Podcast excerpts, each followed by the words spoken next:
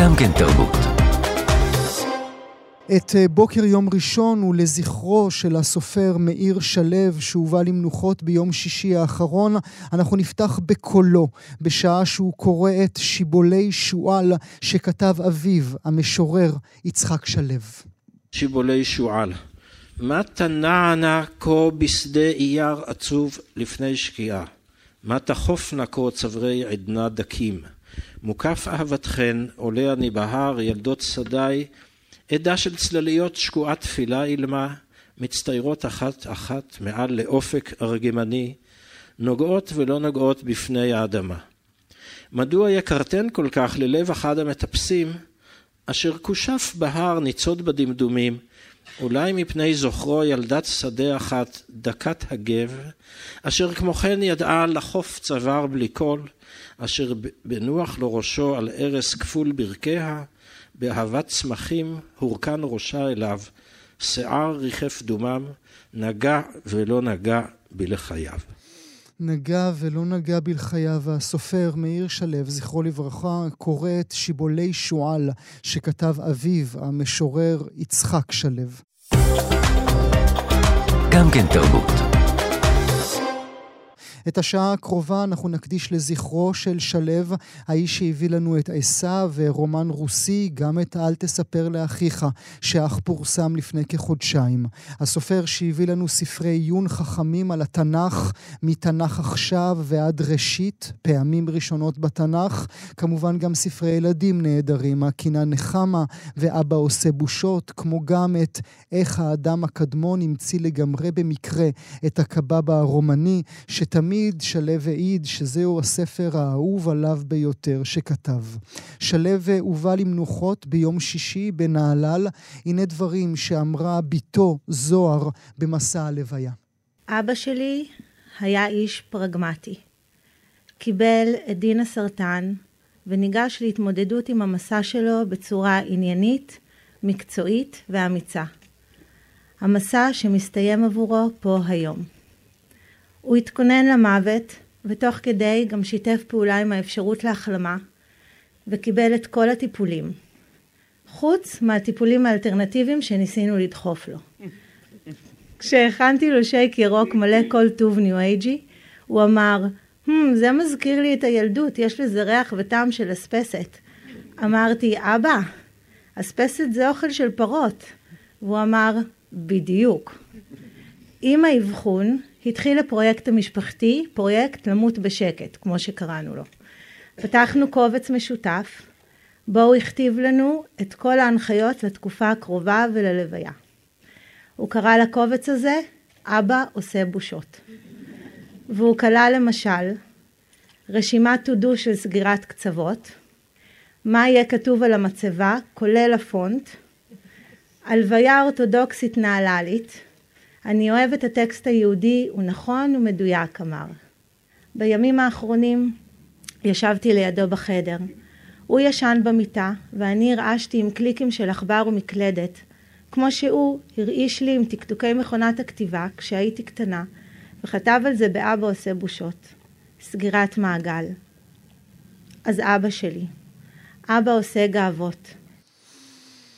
אבא עושה בושות, מה יהיה כתוב על המצבה, כולל הפונט. גם uh, מיכאל, בנו של uh, מאיר שלו, נשא דברים, אותם כתב בעזרת העת הנובעת של האבא שלו. לקחתי את העת הנובע שלך כדי לכתוב את ההספד הזה. אני מבין יותר ויותר עד כמה המילים שהעברת בציפורן הזו נדדו ונחרטו בכל כך הרבה לבבות ומצאו להן מקום לנבוט ולפרוח. אבל העת הנובעת הזו כבדה, וכבר אין לי את מי לשאול האם זה עת נובע או דווקא נובעת, ובעצם גם אין בזה צורך, כי כבר נתת לי כל כך הרבה כלי עבודה טובים. את שמחת הידע, שקט המדבר, סבלנות הצמחים, איך נשמע הרעש של ביעבוע השמן כשביצת העין מוכנה, ואיך יש להפוך בזהירות אבן בחיפוש אחר הסודות שתחתיה. תודה על כל הסיפורים שסיפרת לי. נתת כל כך הרבה, גם בחודשים האחרונים. הרפתקאות מרחיבות לב ושיחות סוגרות מעגלים, מחוות של קרבה ואהבה. צחוק מתפרע ובכי משקיט שערות. עוד קצת דשן לאדמת הזיכרון, רגעים יפים להתרפק עליהם בעתיד. הלכת מאיתנו בחיוך, מוקף פרחים מגינתך, חייכת שוב, נהיה אפור וגשום, עכשיו כבר זהבהב ירקרק כמו שאהבת. תודה על הסיפורים שסיפרת. כך אה, מיכאל, בנו של אה, מאיר שלו. רבות ורבים ליוו את שלו למנוחה האחרונה, חיים באר, ירון לונדון, בת דודו, הסופרת צרויה שלו, גם רב אלוף במילואים אביב כוכבי. לאורך הטקס הושמעו נאומים, הוקראו קטעים מספריו. אלמנתו רינה הקדישה לו שיר של יהודה עמיחי. הנה דברים שאמר הסופר אתגר קרת. אם סופרים הם בעלי חיים, אז מאיר היה עץ, שונה מכל האחרים בדרך שבה התבונן בעולם. יציב ונטוע בשפתו, במורשתו, בטבע המפעים הסובב אותו. כמו עץ, הוא אף פעם לא נרתע או ברח. כמו עץ, הוא אף פעם לא השתמש בכוחו כדי לטרוף ולהכניע, ובמקום העדיף להתמקד בשורשיו הסקרניים, ששתו בצמא כל פיסת מידע על המקום בו נולד וגדל. דווקא בימים המערערים האלו, בהם שילוב המילים יהדות וליברליות נשמעים כמעט כסתירה, מעמיד מאיר בלי שום מאמץ או כוונה מודל של ישראליות שלא ניתן לצמצם לזהות אחת. יחסית לסופר הוא הבין המון באופנועים, ויחסית לצפר ולמורה דרך הוא כתב נפלא. יחסית לחילוני הוא הכיר ואהב את התנ"ך, ויחסית לקצין קשוח בסיירת גולני הוא הכיר טוב מכולם את העולמות הרכים והעדינים של הלב. ישראליות שלא מצטמצמת לזהות אחת. אני רוצה לברך עכשיו לשלום את הדוקטור צור שלו, ראש החוג להיסטוריה כללית באוניברסיטת חיפה, האח הקטן של הסופר מאיר שלו, כמעט עשרים שנים מפרידות ביניהם. הדוקטור אה, שלו, אה, שלום, נחמה רבה ממני, מתחנת כאן תרבות כולה. תודה שאתה איתנו. שלום, בוקר טוב. תודה שאתה נמצא איתנו הבוקר. איך עבר עליך סוף השבוע? איך עבר עליכם סוף השבוע? אה, אינטנסיבי, אה, שבעה, כל שבעה היא זמן אה, שבעצם מנסים להשכיח ממך את המת יותר מאשר לקרב אותך אליו, אבל במקרה של מאיר, אחי, בגלל שאיש ציבורי וסופר אהוב, באמת מאות ואלפי טלפונים, ביקורים, אה, הודעות, אה, הרבה אנשים אה, היו קשורים בספרות שלו ובדמות שלו והביעו את זה באוזנינו, וכן, אז בהחלט אינטנסיבי ובצורה טובה. זה הופך מעיק או שזה מנחם, האהבה האינסופית הזאת? זה ממש לא, ממש לא מעיק. אנחנו ידענו את זה עוד בחייו, הוא ידע את זה עוד בחייו, אודות הערכה הרבה ש, שציבורים שונים אה, חשים לספרות שלו וגם לכתיבה העיתונאית שלו, ולא, זה בהחלט לא מעיק. אה, אנחנו מתחילים שבעה הבוקר, ואנחנו אה, מאמינים ש, שיגיעו אנשים לדבר איתנו, להשמיע גם פנים אל פנים את הדברים. אתה אומר אה, ציבורים שונים, היו אנשים אה, שהפתיע אותך לקבל מהם את הטלפון או את המילה או את, ה, או את הכתובת? אה, אנחנו מגיעים מבית, כמו שאולי אתה יודע, בית אוהב ספר, אבל מבחינה פוליטית מגוון. אבינו, יצחק שלו, היה איש ימין, אידיאולוג של הימין, מאוד חד וברור, אבל גם איש המילה, אוהב ספר, כמובן אה, אה, ידען גדול בתנ"ך, אה, ועל הבסיס הזה של ההומניזם והקשר העמוק למילה ולמסורת הכתובה, יש חיבור לציבורים שונים, כן, גם, גם לאנשי ימין, גם לציבור הדתי. על הבסיס הפוליטי, באמת אח שלי היה יותר מרוחק אה, מה, מהציבורים האלה כיום מאשר אבא שלי, אבל, אבל אה, עדיין יש הערכה ל, ליכולות הלשוניות ולחיבור העמוק לשפה העברית. איזה מין אח הוא היה? Uh, כמו שאמרתי בדברי ההספד שלי, uh, גדלנו אף פעם באותו בית, שזה באמת קצת שונה, אבל הוא תמיד היה קרוב, אז זו דמות שהיא חצי אה, חצי אה, אב, חצי hmm. אולי אה, דוד, כמובן אה, אה, גיבור גדול שהרצתי, גם בגלל דברים שלא קשורים לספרות, בגלל שהוא היה מאוד מצחיק, והוא אה, אה, אהב גם אה, אה, מדי פעם אה, להשתולל ולעשות דברים אה, אה, אה, שלילדים אה, מאוד מאוד אה, hmm. פרועים ונחמדים. אז אה, כן, אה, קרובים, אבל, אבל לא אחים במובן הרגיל של, אה, כן, לריב על הצעצועים או כאלה דברים. לא הלכתם מכות. לא, לא. זיכרון אחד שלך שתיקח, שתיקח מהחיים המשותפים שלכם? אה, או-אה, זה קשה לבחור. אה, אני חושב שטיול אחד במדבר יהודה, אה, שיצאנו שנינו עם אחד הג'יפים הראשונים שלו, כשהוא התחיל בקריירת רכיבת השטח שלו, כשאני כבר הייתי אה, אה, חייל או אפילו השתחררתי. אה, טיול ש, שקרב בינינו, שהרגשתי, לפחות אני, שאנחנו ככה מתחברים על בסיס של אה, שני מבוגרים. אה, אבל זה באמת אה, ברמה, באמת ברמה האישית וה... אה, משפחתית. אמ, אני חושב שאירועי השבוע, לא השבוע, החודשים האחרונים, אה, גם שוב הביאו לקרבה מסוג אחר. ליווינו שנינו אה, בעבר את אה, הורינו בדרכם האחרונה, ואחרי זה לפני שלוש שנים את אחותנו רפאלה, רפי, אה, ועכשיו אה, אה, אני ליוויתי אותו, והיו הרבה מאוד אה, רגעי קרבה, דיברנו על. הספר החדש שהוא תכנן להוציא, עוד היו לו תקוות uh, להשתמש בקטעים שהוא כבר uh, כתב, uh, אודות רות, אבל הוא ניסה לחשוב על דרכים שבהם הוא יוכל לשזור אותם ביומיום ההולך ומתקדר שלו. ודיברנו על זה, והעלינו הרעיונות, והוא הוא, הוא שמח בקרבה הזאת, ואני שמחתי שבעתיים.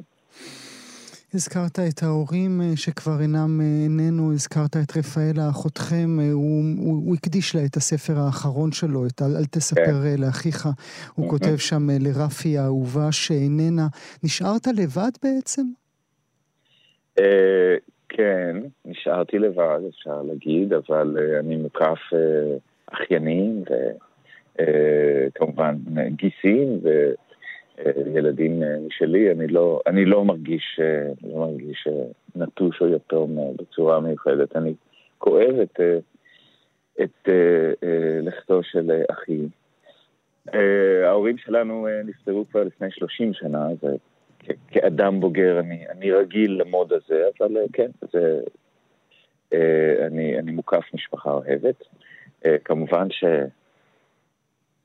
יש אלף ואחת דרכים שבהם הוא יחזר אה, על בסיס יומיומי. רפאלה, אותה הזכרנו עכשיו, היא כן, הייתה כן. ציירת, היא גם עירה את, אה, את הספר שלו על הגינה שלו, את נכון. אה, גינת בר. בעצם נכון. איך, אתה הכבשה השחורה, נכון? שהפכת לחוקר. נכון, כן, אני היחיד במשפחה שכותב עם פוטנוט, שזה, שזה ממש, ממש בעיה.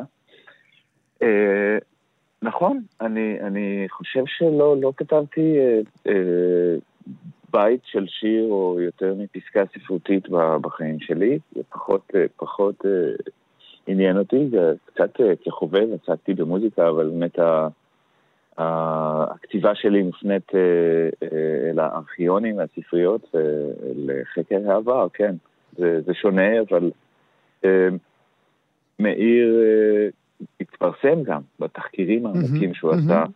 אה, בזה אתם דומים, כן. נכון, אם זו תצפית משתתפת בעבודה של אה, בעלי מלאכה, אה, או באמת נבירה וקריאה בספרי היסטוריה על התקופות שאתה מתאר. אז כאן בהחלט חלקנו, חלקנו הרבה, אבל בסוף הוא השתמש בזה רק בתור בסיס בשביל להמריא למחוזות משוגעים ויצירתיים, ואני נאלץ להיצמד עדיין, בכל זאת להתחייב כלפי הקורא לאיזושהי זיקה לאמת. שוב, אה, למרות שהוא תמיד הלך יפה על התפר בין הבדיון אה, למציאות ביצירה שלו, ואפרופו כן. זה, למעשה כל החיים שלך, אלה שהכרת ואלה שלא הכרת, הקרובים הקרובים והקרובים הרחוקים, כולם בתוך הספרים שלכם, של אחיך. כן, זו באמת אה, סיטואציה מוזרת, מוזרה, אני לעיתים אה, תוהה אם אה, זיכרון משפחתי שיש לי זה משהו שקראתי בספר, או סיפרו לי, או שאני באמת הייתי שם.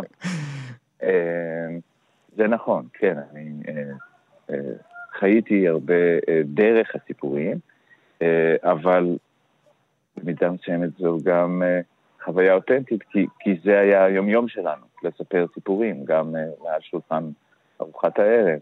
אז, אז במובן הזה זאת גם אה, חוויה שחוויתי ממקור ראשון. אתה מזכיר את ארוחת הערב, ב"הדבר היה ככה" שהלעלתי בו במהלך סוף השבוע, הוא מהאהובים עליי, אם, אני, אם יורשה לי לומר, אז הוא מספר על ארוחת הערב אה, של סלט ירקות וחביתה שאימא שלך. הייתה מכינה בתוך קערה גדולה על השולחן, כל אחד היה מוריד קצת לצלחת מתוך אותה קערה. אמור היה להיות לזה את אותו טעם, אבל הוא היה מבקש תמיד לבק... מאימא שלכם לאכול מהצלחת שלה, כי היה לזה טעם אחר. כן. אה, אם דיברנו על אה, אה, מציאות ובדיה, אני חושב שהדבר היה ככה, הוא המתעתע ביותר, כי הוא ממש במוצהר ספר שמתאר את המשפחה, הוא ממואר, mm-hmm. אבל הוא, הוא במידה רבה הספרותי ביותר. הוא, הוא מתעתע, כמו שאמרתי, אבל נכון, כמו בכל משפחה, האוכל הוא מרכז ומוקד, ויש אה, הרבה מתכונים מתחבאים בין הספרים שלו. Mm-hmm. אני לא, אני חושב שאם אה, יקראו לי לחידון מאיר שלו, אני אגיע במקום די נמוך, כי יש אנשים שבאמת זוכרים כל אה, פסקה ודמות, אבל כן, יש הרבה, יש הרבה, יש הרבה אוכל כחלק מהחוויה, מהיצריות, מהזיכרונות. שבה, שבספרות שלו. אתה מצליח לקרוא אותו כסופר ולא כאח גדול? אמ, באמת אה, הרבה קרעי עלילה ומאפייני דמויות הם מאוד מאוד מוכרים לי, אם זה מהמשפחה שלי או באמת מהמעגלים הרחבים יותר שלנו, אה, אבל זה אף פעם לא אחד לאחד, זה מעשה פסיפס, הנה דוגמה לזה שאני כבר לא זוכר מה הוא אמר. Hmm. אה, הוא דימה את עצמו, ושוב, אני לא מתחייב, הוא דימה את עצמו לעורב פעם, כן? לעורב לקחן שלוקח מפה ומשם, כל מה שמושך את העין שלו ואת האוזן שלו, והוא, אה, ומרכיב מזה את, את הפסיפס. אז כן, אני לא יכול לקרוא את הספרים שלו כמו, כמו קורא אה, חף מידע מקדים. לטוב ולרע. לטוב ולרע, ואני בהחלט אה, רוצה עכשיו לחזור, לחזור אל הדברים שקראתי את חלקם אה, די מזמן ולהתחבר אה, מחדש. זאת תהיה הזדמנות טובה וגם עצובה, אני משער. אתה אופה לחם? כן, גם על זה דיברתי בהספד שלי ביום שישי. כן, אני אופה חובב כבר 15 שנים, אה, ורק לאחרונה הבנתי פתאום שבעשרה ויש את דמות אה, האחים, שאחד אופה ומזיע כל היום מול התנור, אה, והשני מטייל לו ומתפרפר ליטרלי ברחבי העולם. וכן, זה היה נחמד, זה היה נחמד לחזור לזה. מאיר מאוד אהב את הלחם שלי, אני... אה, אה, מקרה שהנחתו מעיד על עיסתו, הוא מאוד אהב את הלחם שלי ומאוד אהבתי להביא לו אותו בהזדמנויות שונות וגם בחודשים האחרונים. מה, מה הייתה הביצה ומה התרנגולת? מה הגשים את הנבואה? יעקב בתוך עשיו? או שאתה הפכת לאופה כן. בגלל יעקב? או שהוא ידע שתהיה כזה ולכן כתב את יעקב? אה, לא, זה נראה לי מורכב מדי. אה, לא, פשוט אני אוהב אה, להיות במטבח, ונפלתי על, על איזה מתכון של לחם, ומשם זה התחיל. אבל כן, זה נחמד לחשוב על זה ככה, בדיעבד. ספרי, כן. ה, ספרי הילדים, ה, ה, ה, ה, הספר האהוב עליך שם? טוב, כאן אני משוחד. אני, אני מאוד אוהב את הספרים. גם מאיר היה מעיד על עצמו שהספר הכי טוב שהוא כתב mm. מכולם, גם mm. כולל ספרי, כולל ספרי המבוגרים, הוא הקבב הרומני, mm-hmm. האדם הקדמון. Mm-hmm. המציא לגמרי ומכה את הקבב הרומני. מאוד, מאוד אהבתי את ספרי הילדים. אה, אבל אני משוחד לטובת אה, רוני ונעמי והדוב יעקב, כי רוני ונעמי הן בנותיי. כן. אז אה, כמובן ש... נראות קצת שונה, והוא הפך את הסדר, אבל לא משנה. הם, אה, אה, זה הספר האהוב עליי, והם גם אה, קראו ואישרו לפני שהוא פרסם. Mm. אה, כן. הן גם צבעו לדוד מאיר את הציפורניים בלק? נכון, נכון, כן. אה, זה גם אה, סיפור אה, אהוב ואופייני, כשהוא מנסה גם למקם את עצמו בלב העמק ונהלל, אבל גם לשים את עצמו בצד, להראות איך הוא גם קצת שונה, צופה מבחוץ, חלק מהמשפחה הזאת שמרשה לעצמה אולי לכתוב על הכפר, וזה מתבטא, מתמצא בדוגמה הזאת של צביעת ציפורני הרגליים. לטענתן, דרך אגב, הוא לא ישן כשזה קרה. הכל היה בהסכמה ובידיעה. אה, אנחנו אה, כן. נאחל לך נחמה רבה. תודה רבה על השיחה הזו, הדוקטור שלו. תודה שהתקשרתם. גם כן תרבות. אז כאמור, אה, מאזינות ומאזינים, אנחנו בשעה אותה אנחנו מקדישים לזכרו של הסופר מאיר שלו, שהובא למנוחות ביום שישי בנהלל. לכל אחד יש את ספר הילדים שמאיר שלו כתב, שהוא הכי אוהב.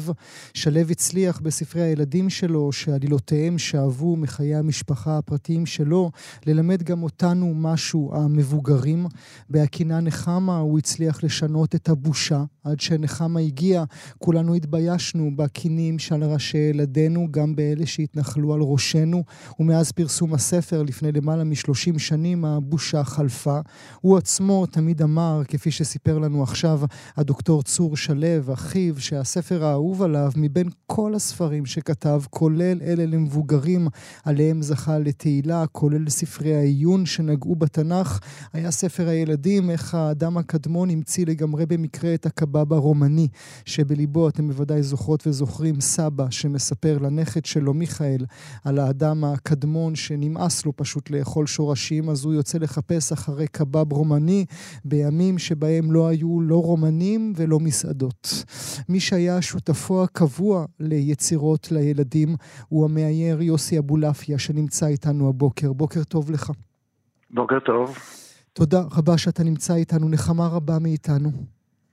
תודה, כן, אבדה. הזכירו קודם את הקינה נחמה, mm. ואני בדרך כלל, אני מתייחס לסיפור כאל תסריט, כי אני בא מתחום של אנימציה, mm-hmm. אנימציה זה קולנוע. ולכן הדמויות שאני מעצב הם בעצם שחקנים, אני עושה ליהוק לשחקנים, והקינה נחמה היה, אני חושב שהייתה הקשה ביותר, כיוון שקודם כל הסתכלתי במיקרוסקופ, לא מראה מלבב. מצד אחד אתה חייב לצייר את הקינה שהיא תהיה בעצם קינה. אז יש לה שש גפיים, העמדתי אותה, העמדתי אותה על שני רגליים, וארבע ידיים, שידיים זה מאוד אקספרסיביים, בייחוד אנחנו מדברים הרבה עם הידיים. ועל זה שמרתי, אבל אה, היא עדיין, כמה שניסיתי לצייר אותה חמודה ונחמדה וזה, היא עדיין הייתה קינה, והדבר האחרון שעשיתי, פשוט הוספתי לה, היא הייתה מאוד מאוד פשוטה. Mm. סך הכל אה, כדור, הגוף כדור והראש כדור ועיניים, הכל עיניים עגולות, וכשהוספתי לה את הסרט התחול, היא פתאום נהייתה גם קינה וגם חמודה. אבל את כל הדמויות של, ש, שמהדמיון של מאיר זה הדליק אותי, זה באמת אה, היווה השראה, ואני מאוד אהבתי לצייר את הדמויות, פחות אהבתי לצייר ילדים. כי זה הגביל אותי. הם תמיד חייבים להיות מתוקים וחמודים, mm. ולכן מאוד, נורא אהבתי לצייר את האדם הקדמון ואת הסביבה, וכמובן, בגלל שמר מאוד מאוד יסודי, גם אני ניסיתי להיות מאוד מאוד יסודי ולמדתי על, על, על האדם הקדמון, או הטרקטור בארגז החול. Mm-hmm. נסעתי לכל מיני מקומות לראות טרקטורים וכולי וכולי. טוב, זהו. הייתם אה, זוג של עשרות שנים.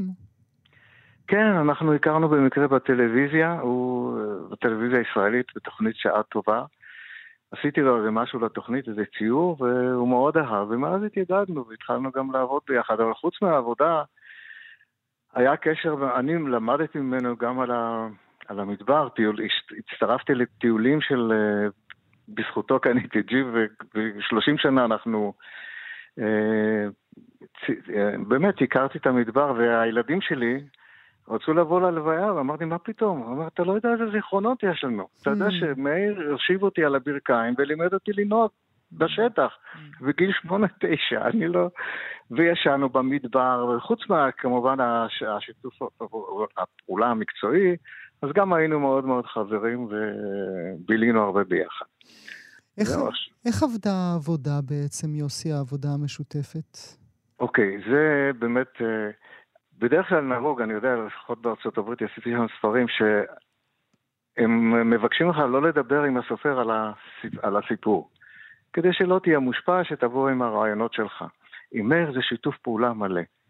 היינו מדברים, הוא סיפר לי על הרעיון, דיסקסנו, דיברנו, ואחרי זה הייתי, אה, הראיתי לו סקיצות, שבייחוד אהבתי להמציא את הדמויות האלה של הנהל"לים, אז, אז זה אחד הספרים שאני הכי אוהב מבחינת איור.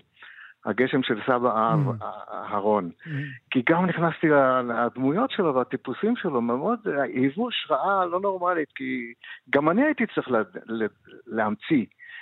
ובאמת, אה, אלה הדמויות שאני הכי אהבתי, זה באמת הדמויות שהם לא ילדים קטנים, קרמר החתול, איך האדם הקדמון המציא אה, אריה בלילות גם שאת... אריה בלילות, כן. שם היה גם...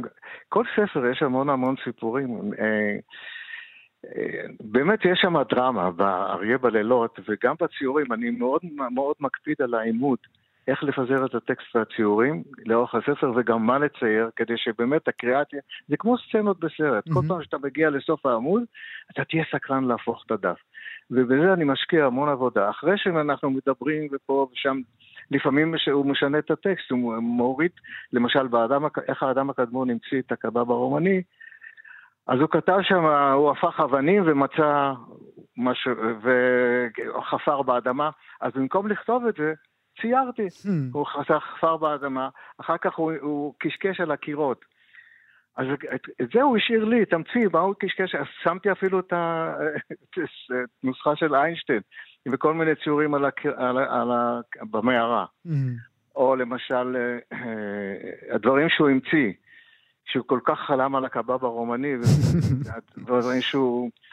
אה, אז המצאתי כל מיני דברים, מה המציא, כולל את המנגל וכל מיני דברים כאלה. אז זה השיתוף פעולה שבאמת, הוא השאיר לי מקום, תוסיף משלך, תעשה, mm. ובאמת זה תמיד, תמיד זה במסגרת הסיפ... הרעיון הכללי של הסיפור שלו. למשל, אני יודע, בצלחת שמתחת, אז הרעיון הוא האנשה. אז אני בכמה, בשני עמודים, בכלל לא התייחסתי לטקסט, ציירתי מסביב כל מיני, אה, לקחתי את העניין של האנשה, אה, והיו, וציירתי דיאלוגים בין חפצים. זה, זה חלק, ואז אתה מרחיב את הסיפור קצת, ובכל המקומות, בכל הספרים שאיירתי, ניסיתי כמובן, אה, באמת להרחיב, להעצים את הרעיונות של מאיר, וזה לפעמים הלך, לפעמים זה היה קצת יותר קשה. והוא היה מעיר הערות מאוד מאוד חכמות. Mm. הוא היה אדם ויזואלי? הוא ידע לומר כן, איך כן, הוא מדמיין את הדבר עצמו? אני, אני, אני בוודאי, אני, אני, אני חושב שזה עבר אליי איפשהו, העניין הזה של הדמיון הוויזואלי שלו, כי הדמויות שהמצאתי, ליהקתי, כן, הם היו מאוד מאוד, אה, הוא מאוד מאוד חיבב אותם, זאת אומרת, הם נראו לו כן דומים, אה, היו לו פה ושם הערות, אני כבר לא זוכר על מה, אבל ממש לא, לא, לפעמים גם הפתעתי אותו. למשל, ב... בספר גופות החן של זוהר, שזאת על הבת. שזה על הבת שלו, אז בסוף הספר הילדה היא כבר אה, משלימה את זה שלא, שלא יהיו לה גומות. ואז הוא אלעל בדמי שעשיתי, אני מכין בדרך כלל כאילו ספר כרוך עם כל הסקיצות והזה. והגענו לסוף, שמראים שם בסקיצה את ה... היא נגמלה מהאמביציה הזאת, ורואים את, ה... את uh, זוהר יושבת בדייט במסעדה מפוארת. אישה בוגרת כבר. אישה בוגרת, כן. ובצד יש מראה, והיא מסתכלת למראה ועושה את הפרצוף הזה של... הוא אומר, מה, מה, הוא, זה כל כך ייאש אותו, פתאום ראה שהיא בעצם... אה, היו כל מיני, אני יודע, היה מאוד מאוד מאוד מאוד מאוד כיף לעבוד איתו. אני אה, הרווחתי מזה, כי אני חושב ש... זה, בזכותו באמת הגעתי ל... אני חושב שהגעתי להישגים כאלה באיור של הספרים שלו לפחות. אתה מבין את הנס? אתה מבין מדוע הספרים האלה עוברים דורות ודורות ודורות וכולם קוראים בהם? אה, קודם כל, הסיפורים נהדרים, הטיפוסים שלו, הדמיון המטורף שלו, מטורף, סליחה. אני מאוד הושפעתי מזה, ואני חושב שזה איפשהו הקשר, אה, זה, זה העובדה שהם כל כך דיברו אליי, הסיפורים שלו והטיפוסים, אני חושב שזה בא לידי ביטוי גם באיורים. אני אף פעם לא ממש תרגמתי את הטקסט האיורים. ניסיתי לתת את הפן שלי, הוויזואלי, באיורים, ותמיד רחבתי, השארתי מקום לדמיון, כי הרבה פעמים אומרים, האיור מס, אה, כאילו מגביל את הדמיון של הילד. ואני דווקא כן נותן, רומז לקוראים, תראו, זה, זאת הפרשנות שלי, תנסו לדמיין. ובהרבה מקרים, למשל בצלחת שמתחת, שנתתי כל מיני דוגמאות של דיאלוגים, הם המציאו, הילדים המציאו, כשאני נפגש איתם. Hmm. כל מיני, הכיסא מדבר לטוסיק, אני יודע, הקלידה מדברת ל, ללשון, וכל מיני דברים כאלה, ממש. וזה דברים שעוברים איכשהו לילדים. אני חושב, למשל, עם אה, אה, רוני ונעמי והדוב יעקב. אז יש שם, הילדים גם כן מנסים, אני לא זוכר בדיוק מה היה שם עם ה... אני כבר מזמן לא קראתי את הספרים, אבל הוא המציא כל מיני קופה קפה ו... Hmm, כן, הוא המציא, הוא שיחק עם העברית בלי סוף. כן, כן, זה נהדר. הקומקום קמקם, כן, משהו כזה. כן. אז זה גם בציורים עשיתי להיות קצת... אבל ילדים מאוד אוהבו, אוהבים את המשחקים האלה. והם, אני חושב שזה גם מה ש... אני חושב, מגרם, מעניין אותם, אני כן. יודע. לסיום, קח אותי לרגע פרטי אחד שלכם, יוסי, משהו שתיקח איתך. אה, יש הרבה, כיוון שהיינו, גם עבדנו וגם היינו חברים אה, די קרובים. אה, אני יודע, תראה, קודם כל הוא היה, אני לא, לא יכול להגיד, אין לי, אין לי, אין לי סיפור שאני יכול לייחד אותו עכשיו. אבל היו הרבה. אנחנו uh, נשלח לך נחמה רבה רבה מאיתנו. יוסי אבולעפיה, תודה שהיית איתנו הבוקר. תודה לכם. גם כן תרבות. אנחנו עוברים אה, מיד אל הנושא הבא שלנו. כאמור, מאזינות ומאזינים, אנחנו בשעה שלמה. אותה אנחנו מקדישים לזכרו של הסופר מאיר שלו, שהובא למנוחות ביום שישי בנהלל. נדבר עכשיו על התנ"ך, שהיה תמיד בלב יצירתו של מאיר שלו. התנ"ך עבור שלו, כמו שאמר הסופר חיים באר, לא היה התנ"ך הדתי, אלא תנ"ך חילוני.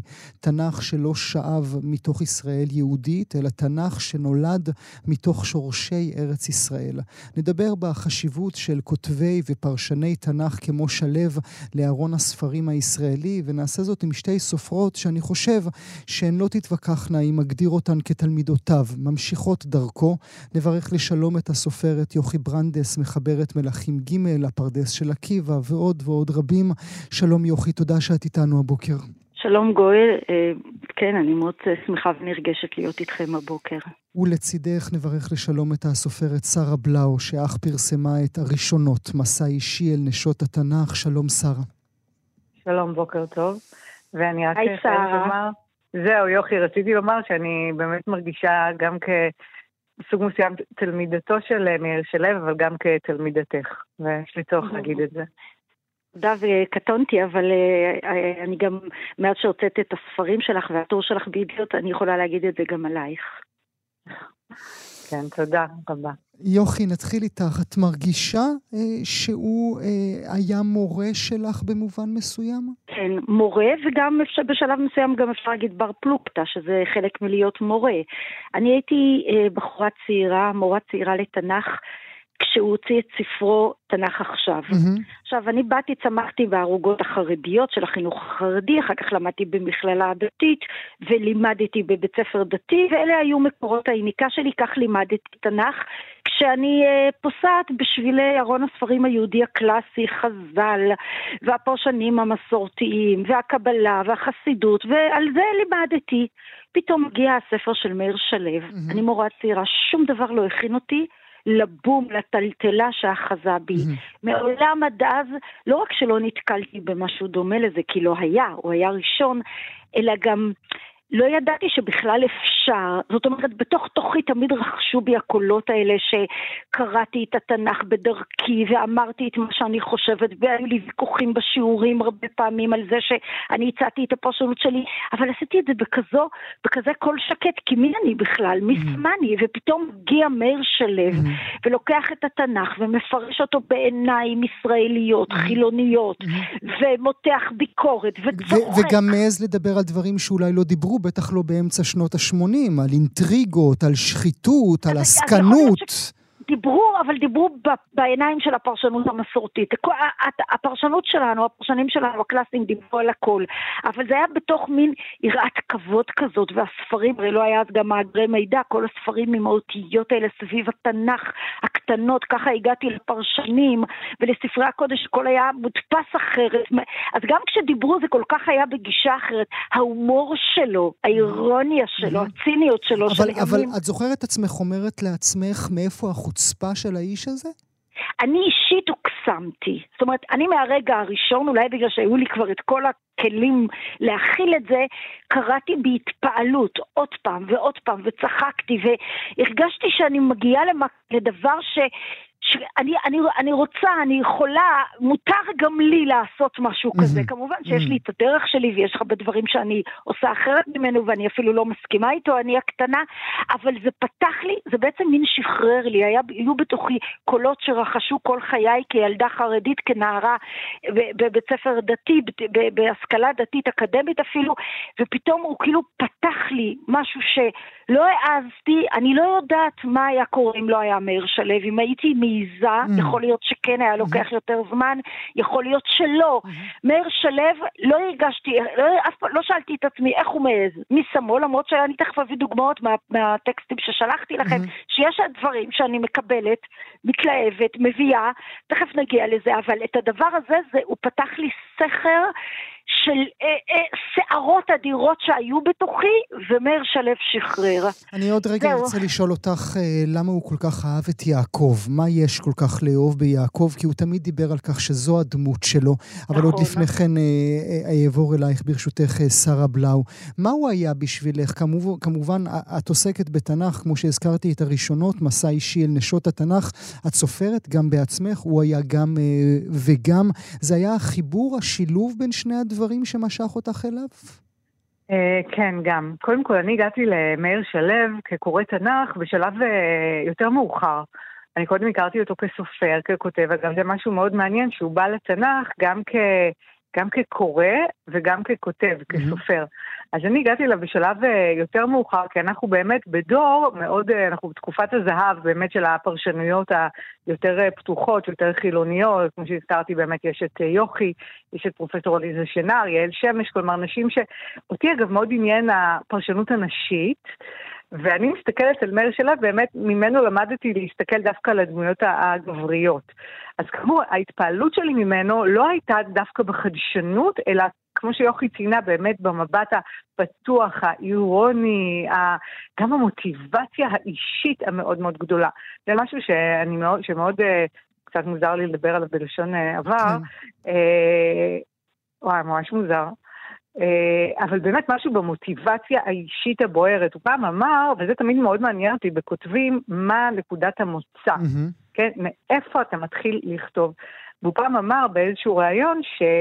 איך בעצם הוא התחיל לכתוב, כלומר, תנ"ך עכשיו באמת התחיל כאסופת טורים בהארץ, אז הוא סיפר שפעם אה, היה, הוא קרא מאמר אה, לקראת שבועות של איזשהו רב חשוב שהסביר שכל הסיפור באמת של רות אה, ובועז בגורן, שהם כל הלילה ישבו ולמדו דיני כן, חמיצה. והוא שואל מה באמת שזה- קרה שם, נו בחייך. מעבר לזה, זהו, הוא אמר שזה הכעיס אותו. ויש משהו בכעס הזה שהייתה איזושהי מוטיבציה רגשית מאוד מאוד חזקה. וזה פשוט הכעיס אותו, זה הרגיז אותו. כי הוא אומר, היו דברים, היה את ההדרכה המאוד מפורטת של נעמי, שהלך ורחץ וסח ו... והוא אומר שהוא פשוט ישב וכתב מאמר, אה, מכתב, זה העניין, לא מאמר אפילו, הוא בא כקורא נרגש והוא כתב מכתב למערכת. ותיאר את הדברים בדרכו, ואז הוא אומר שפשוט הוא קיבל טלפון מהעורך של הארץ, כן, הוא היה אז בטלוויזיה, איזשהו תחקירן או משהו, הוא לא היה מאיר שלו עדיין. ואז אה, העורך הארץ ביקש ממנו לכתוב, להרחיב את מכתב המערכת למאמר, ואז הוא ישב וכתב מאמר מפורט. ואז אחרי זה, זה, זה, זה הודפס, ואחרי זה ביקשו ממנו עוד מאמר ועוד מאמר, באמת, והטורים האלה הפכו לספר, לתנ"ך עכשיו, מהמם. וזה משהו שבאמת בכתיבה שלו רואים, תמיד יש איזושהי מוטיבציה סוערת. הוא לא בא באמת ממקום, לא רק ממקום פרשני קר, אלא תמיד יש משהו להתעצבן. שמכעיס אותו, מה- לא רק להת- להתעצבן, הוא מתפעל, הוא מוקסם, הוא בא באמת כסופר, הוא- זה לא רק ניתוח קר, תמיד יש איזושהי מוטיבציה אישית, פסיכולוגית עמוקה, ורואים את זה. אז אולי. שרה היקרה, את לא חושבת שזה מאפיין את כולנו, כל היוצרים, שאנחנו לא יושבים לשולחן עם פרשנויות או עם הרומנים שאנחנו לא משנה מה, כן, ב- בצורה האמת- נינוחה, כולנו סוערים. אם- אם בלי שרה אין, אין, אי אפשר ליצור. נכון, נכון. אז לא, אני אומרת שזה לא היה משהו חדשני. כאמור, אני הגעתי אליו ונראה לי עשור אחרייך. נכון. ונכון, כן, קודם היה את באמת התחלת שבע. לכתוב בערך עשור אחריי, נכון. לא, אני מדברת לא, לא על כתיבה, אלא דווקא על הקריאה. אני נגיד שבע כן. האימהות שלך, באו, אני נגיד הגעתי למאיר שלו אחרי שבע אימהות. אה, אני אומרת, מעניין. זה- לא- כן, זהו, זה באמת מוזר, זה לא הוקסמתי מה... אה, וואו, איך הבנתי. עשו את זה, אבל אני כן. אומרת, מה שבאמת, מבחינתי, הכוח האמיתי של הכתיבה שלו, אה, באמת היה המוטיבציה האישית. אני לא מתעניינת, באמת, סליחה על ה... אותי מעניינים באמת כותבים, פרשנים מקראיים, שלא מגיעים ממקום קר, אלא באמת מאיזושהי מוטיבציה אישית, שזה הוא- באמת הדור שאחרייך. אגב, אם הזכרת, סליחה רגע גואל, תכף אני אתן רק להגיד, כל כך אני אוהבת לדבר, סליחה, אם את אומרת שהגעת למאיר שלו אחרי שבע אימהות, אז אולי זה באמת דווקא בשבע אימהות, שאני שוב ינקתי אה, אה, הרבה השראה ממאיר שלו, אבל אני מביאה את כל הפרשנויות, גם המסורתית, ואז אני נכנסת, אני מכניסה את הקול שלי, מאיר שלו הביא רק את הקול שלו, ואני מבינה שדווקא אם הגעת למאיר שלו אחרי שבע אימהות, לא חווית! את הסערה הגדולה שאני חוויתי כשקראתי את מאיר שלו בפעם הראשונה. אה, טוב, כמובן אה, שבע אמהות גם יצא כמעט 25 שנים אחרי אה, תנ"ך עכשיו. אצלי תמיד הכל הפוך. תמיד, מאוחר. יוכי, תני לי שיעור קטן, קצר, על האהבה שלו ליעקב. קודם כל אני מכניסה את מאיר שלו לשיעורים שלי, זה ברור, אני מלמדת תנ"ך כל הזמן, עכשיו באוניברסיטת בר אילן, בהרצאות, אני מורה לתנ"ך, זה בעצם המקצוע העיקרי שלי. אני מכניסה את מאיר שלו כפרשן בין הפרשנים, שלחתי לך אתמול דף מקורות, שתראה כמה דפי מקורות, שתראה איך מאיר שלו יושב ליד רש"י ושכל טוב ורמב"ן ומורה נבוכים. מאיר שלו הוא פרשן, הוא אחד מגדולי הפרשנים והוא עכשווי. עכשיו באמת, יש לו פירושים שאני לגמרי מסכימה איתם, ואני מביאה את הפירוש הזה לצד אחרים כדי להגיד, תראו איזו קריאה ואני מסכימה, והתלמידים שלי יגידו אם הם מסכימים, לא מסכימים, זה תמיד השיעור. ויש פירושים שלו שאני לא מסכימה, אני מביאה אותו בשביל להתנגד לו, וזה זה נפלא, הלוואי ויעשו כך גם עם הספרים שלי. אהבת, אהבת יעקב לרחל היא אהבה שמקסימה את מאיר שלו, כל כך שהיא משפיעה לא רק על ה... מה שהוא כתב בתנ"ך עכשיו, אלא גם על הספרים שלו, כשהוא מהמם, כותב הוא רומן, מהמם.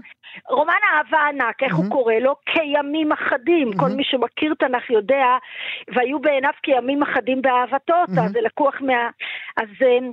אז למשל כשאני אני מביאה, שלחתי לך את הטקסט, את, ה, את הדוגמה לשיעור שלי שאני, אה, שואלים למה, מה קרה ליעקב שהוא מנשק את רחל? מהמם. אז הפרשנים המסורתיים אומרים, לא, זו הייתה נשיקה לא על השפתיים, זה היה נשיקה כי הוא ראה את הצאצאים שייוולדו להם, זה היה נשיקה כי, הוא, אה, כי היא בת דודה שלו, כל מיני דברים, היא עוד קטנה, הוא לא התכוון. כן, הפרשנים המסורתיים כן, יש להם כן. נטייה להגיד את זה. שומרים על הכבוד, כן. ש... הם שומרים על הכבוד בדרכם. בא מאיר שלו ואמר, ואומר, אני מקנא ביעקב, לא בגלל שהוא היה בעל כבשים, ולא בגלל סרט הזה, לא בגלל. אני מקנא באהבה הזאת, בבום הזה, תראו, הוא רואה את רחל שנייה אחרי זה, הוא כבר כולו באדרנלין, הוא כולו רועד, הוא כולו עושה דברים שאדם בן תמותה לא יכול, וכן, הוא מנשק ובוכה והולך. את הדברים האלה מאיר שלו רואה ואומר, ו, אה, ואני, ואני באמת הקטנה בעקבותיו, לראות את הטקסט עצמו, לקחת, זה, זה, אה, היכולת של מאיר שלו גם להגיד, אני כל כך מקנא ביעקב, אגב, אני נורא מרחמת על יעקב, hmm. אפרופו, האהבה שלו לרחלי הייתה חולנית בעיניי לגמרי, והמללה את כל המשפחה, אבל מאיר שלו מקנא באהבה שלו, אה, בזה אנחנו שונים, וזה, אה, המילים האלה השפיעו רבות, לא רק עליי ככותבת, אלא עליי כמורה, ואני ממש מרגישה, אני מוכרחה לומר גם משהו אישי, יש משהו במאיר שלו שכל כך השפיע עליי, שכל הזמן כשאני כותבת ומזכירה תנ"ך, אני חושבת עליו. חושבת עליו, וחושבת גם על, דבר, על אנשים אחרים שכתבו כן, לפניי. אבל הוא חלק מהרשימה הזאת. הוא חלק מזה, ואני חושבת עליו, והוא חי, בניגוד להרבה אנשים שכבר... והוא היה חי, ו... זה היה מין כזה, אמיר שלו, הוא יקרא, מה יהיה? לפעמים היו לנו גם מכתבים, החלפנו מכתבים על זה. אני לא יודעת מה יהיה עכשיו. או למשל, אני כותבת כעת רומן על רות, ואני יודעת שמאיר שלו מתכוון לכתוב נכון, רומן על רות. כן, נכון, בדיוק אחיו סיפר לנו על זה, כן. ואני אומרת, איזה יופי, אני כותבת על רות, והוא עכשיו כותב על רות, והנה, ונראה איך זה יהיה שונה, כי אנחנו כל כך שונים, מאוד שונים. והאובדן שלו, אני לא יודעת בכלל איך זה, זה כאילו הוא לא בן משפחה שלי, הוא לא חבר שלי, ואני מרגישה כזה חור בלב, כזה חלל, שאני לא יודעת איך, מה, מה יהיה עכשיו. אני רוצה עוד רגע, ברשותך, יוכי, אה, לשאול אותך מתי הוא בכל זאת בפרשנות שלו הביא לך את העצבים, אבל עוד לפני כן, עוד לפני כן, אני רוצה להשמיע לך, אה, שרה, דברים אה, שמאיר שלו אמר כאן בתוכנית שלנו. תגידי לי איך את מרגישה אל מולם, והאם זה בעינייך מייצג את היותו פרשן תנ"ך. ישעיהו יש לו הפסוקים הבלתי נשכחים על, mm. על, על השחיצות והפריצות אה, אה, בבית המקדש הראשון, ירמיהו קורא לו מאורת פריצים, כל מקום שמגדל צריך, ממסד... צריך להזכיר, ישעיהו אומר, ישעיהו אומר, אה, אעלים את פניי מכם, גם אם תרבו תפילה, אני לא שומע אתכם, כי הידיים שלכם מלא, מלאות דמים. נכון, כי אנשים חשבו שהפולחן הדתי בבית המקדש, שתכליתו העיקרית הייתה לפרנס את הכהנים, אה, גם ינקה אותם מכל חטאיהם. והוא אומר להם ש, שעליהם להיות, אה, לעשות צדקה וחסד, להיות אנשים מוסריים, אה, ולא לחשוב שהקורבנות שלהם ינקו אותם מאשמה. עכשיו, המקום הזה, גם בתקופת בית שני, היה מקום מהסוג הזה. מקום שחיזק את הממסד הכהני, את הממסד הדתי, והממסד הזה בכל, בכל דת שהיא, יש לו נטייה להפוך לכוחני, למושחת, אז... לצדיק בעיני עצמו. ולכן אין בי שום צער על חורבן המקדש. אני חושב שבעקבות החורבן הזה, שאגב, אפשר אפילו לומר שאלמלא ירסו אותו הרומאים, עם ישראל היה צריך לקום יום אחד ולהרוס את המקדש הזה. שרה? וואי. לא, קודם כל, בטון הזה שלו, כאילו אה, שווה, יש בו משהו, אני לא יודעת אם אדיש, אבל משהו כזה ענייני, אבל לא, רואים את הסערה שלו mm-hmm. מתחת למילים, ובעיניי, שוב, אתה לא יכול לפרש תנ"ך באופן כל כך אה, מרהיב כמו שהוא עשה, בלי המוטיבציה הפנימית. אני רוצה אבל קודם לחזור למה שיוכי אמרה, באמת בקשר לדמות של יעקב, וזה מעניין, אני, ומדהים איך שוב, אתה לא יכול להיות אדיש. אותי דווקא עניין בדמות של יעקב, שכאמור מאוד עניינה את אה, מאיר שלו, דווקא העניין של האבהות שלו, אולי כי אין לי ילדים, אז מאוד עניין אותי תמיד איך הוא כותב על אבהות, אז באמת מבחינתו יעקב היה אבא... אב לא טוב, אב שבאמת עושה... כן, אב שמפלה, לא רק בהקשר של יוסף, אלא באמת לקראת הפגישה עם עשיו, שהוא שם את באמת הבנים של רחל, הכי הגן עליהם. הוא עשה גם הקבלות אה, בכלל לאבהות של דוד, שגם מבחינתו דוד היה אב לא טוב, הוא אולי אהב את הילדים שלו, אבל היה, הוא מאוד פינק אותם, אף פעם לא, אה, לא הוא, הוא לא חינך אותם, הילדים שלו, אבשלום ואמנון, היו ילדים לא מחונכים. יש משהו באמת, כאמור, במוטיבציה האישית והרגשית, לא רק בעניין באמת על גבול הוא נשק לפוליטי הרבה פעמים, כמו כאמור, ב, אה, כמו שהשמעת לי על בית המקדש, אלא גם בדמויות ה... יש לו הפסיכולוגיה העמוקה.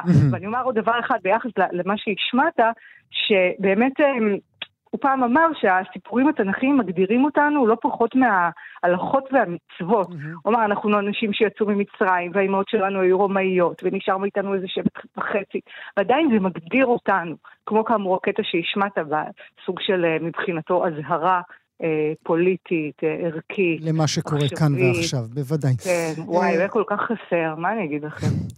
יוכי, מילה אחת לסיום בדקה שנותרה לנו. מתי הוא, מתי הוא הצליח להרגיז אותך? קודם כל, מה שהשמעת לא הרגיז אותי, אבל אני חושבת שכאן, כיוון שמאיר שלו ענק אבל לא הכיר, הוא לא הכיר את כל ארון הספרים על כל רבדיו, וזה בסדר, זה היה חלק מהחדשנות שלו. אם הוא היה מכיר, הוא היה יודע שחז"ל צועקים את אותה צעקה ואומרים, בית המקדש חרב כי הוא היה כבר קליפה ריקה, לא בגלל שהרומאים החריבו אותו וכל הדברים האלה. כלומר, הביקורת שהוא אומר היא בוודאי לא מרגיזה אותי, אני מסכימה לכל מילה, ופרשנינו לאורך הדורות הסכימו איתו. אני זוכרת כשקראתי בתנ"ך עכשיו את התשובה של אלוהים לאיוב, איך מאיר שלו מפרש אותה. עכשיו איוב הוא אחד הספרים האהובים עליי, גם למדתי אותו בזמנו בעל פה, כי אני כל כך אין לי זיכרון טוב, mm. אבל לא משנה. וקראתי ו- והתעצבנתי על זה, כי אני לא הסכמתי איתו, ואחר כך לשיעורים, מאז לשיעורים שאני מדברת על איוב, אני מביאה אותו כדי... כדי להתעצבן. למה? כי, כי מאיר שלו אה, פשוט אמר בגדול, התשובה של אלוהים לאיוב היא תשובה מטומטמת, כותבי הנאומים שלו של אלוהים היו חלשים מאוד. במקום לדבר לעניין, הוא התחיל להפגין את כוחו, זה לא השאלה, השאלה היא שאלה של טוב ורע, וכיוון שאני מכירה פרשנויות אחרות לתשובת אלוהים לאיוב, וגם לי יש פרשנויות אחרות, ואני כן רואה בתשובת אלוהים לאיוב דבר משמעותי, גדול, מטלטל, ששינה לנו כל כך הרבה דברים ביהדות, אז כאן זה המקום שצעקתי על מאיר שלו, ואני כל הזמן צועקת אליו כשאני קוראת את הטקסט הזה, לא, לא, לא נכון. היית מכיר את הפרשן הזה והזה והזה, היית רואה איזה עומק ואיזה אומץ היו לכותבי ספר איוב, אבל איזה גדולה יש למאיר שלו, איזה ענקיות יש לו להגיד את זה, להעז לעמוד ולהגיד את זה. איזה ספר עלוב, איזה, איזה טקסט עלוב, מי הם הכותבים העלובים האלה. תקשיב, להגיד את זה על תנ"ך ועוד ב-1985, איזה, איזה אומץ ואיזו ראייה עמוקה ו- ונועזת. הוא יהיה חסר. חיים כאדם, איזה גדולה בשביל להגיד את זה. הוא יהיה חסר אה, לכולנו. נברך אתכן, נגיד לכם תודה שהייתם איתנו, הסופרות יוכי ברנדס ושרה בלאו, תודה שהייתם איתנו. תודה, תודה, להתראות שרה, ביי. ביי יוכי.